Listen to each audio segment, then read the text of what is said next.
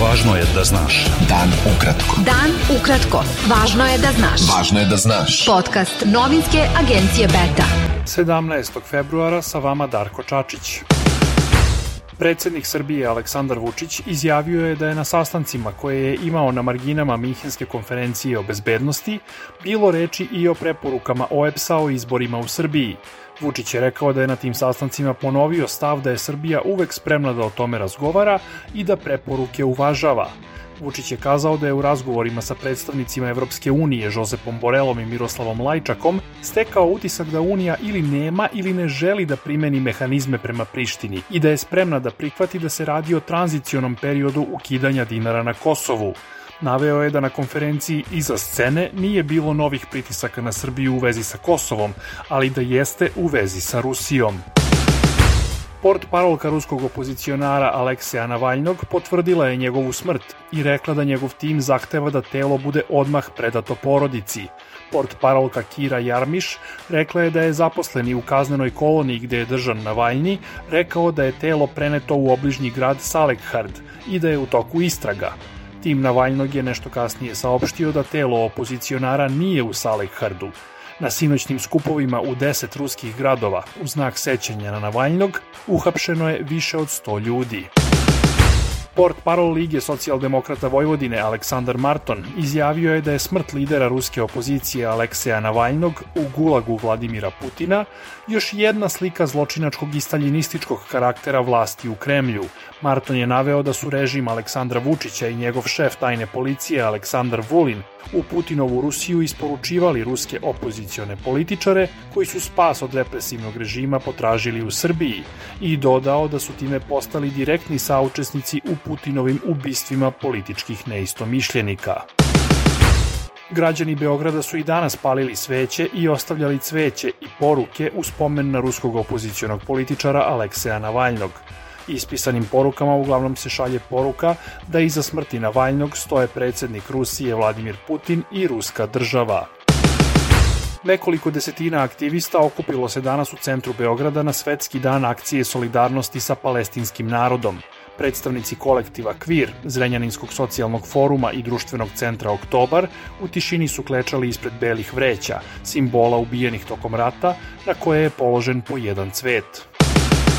Dan nezavisnosti 17. februar najveće je istorijsko dostignuće Kosova, izjavila je predsednica Vjosa Osmani. Povodom 16. godišnjice proglašenja nezavisnosti Kosova, Osmani je navela da je savezništvo sa Sjedinjenim američkim državama najmoćniji stub kosovskog društva. Premijer Albin Kurti rekao je da Kosovo predstavlja pravu parlamentarnu republiku koja počiva na demokratskim principima, Ministar spoljnih poslova Srbije Ivica Dačić izjavio je da je 17. februar 2008. dan kada je srušen međunarodno pravni poredak i upitao šta slavi Priština i na čemu joj čestitaju države koje su priznale jednostrano proglašenu nezavisnost Kosova. Predsednica Srpske stranke Zavetnici Milica Đurđević Stamenkovski izjavila je da nije bilo razgovora o ulasku te stranke u vladu Srbije, ali da se vode pregovori o oblicima moguće saradnje, što uključuje pokret za narod i državu, čije je osnivanje najavio predsednik Srbije Aleksandar Vučić.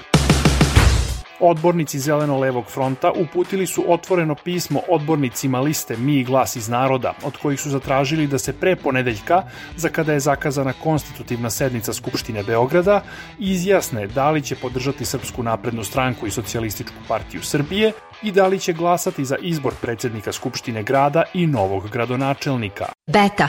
Dan ukratko. Budi u toku. Više hiljada građana okupilo se danas u centru Zagreba na antivladinom protestu u organizaciji opozicionih stranaka Levice i Centra. Okupljeni su zatražili raspisivanje parlamentarnih izbora.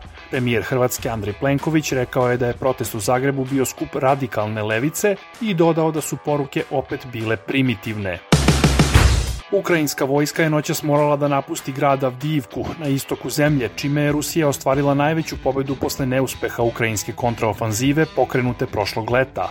Suočena sa sve većom nestašicom borbenih sredstava, između ostalog zbog blokade američke vojne pomoći, Ukrajina nije mogla da izbegne povlačenje. Ukrajinski predsednik Volodimir Zelenski izrazio je žaljenje na Minhinskoj bezbednostnoj konferenciji zbog nedostatka oružja dugog dometa i municije u ukrajinskoj vojsci. Zelenski je rekao da to pogoduje napredovanju ruskih trupa u ofanzivi protiv njegove zemlje.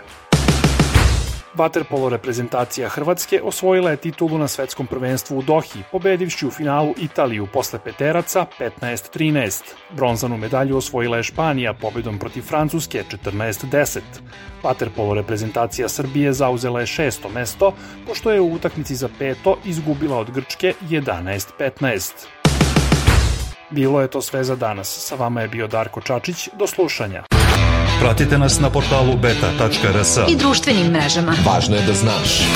Dan ukratko. Podcast novinske agencije Beta.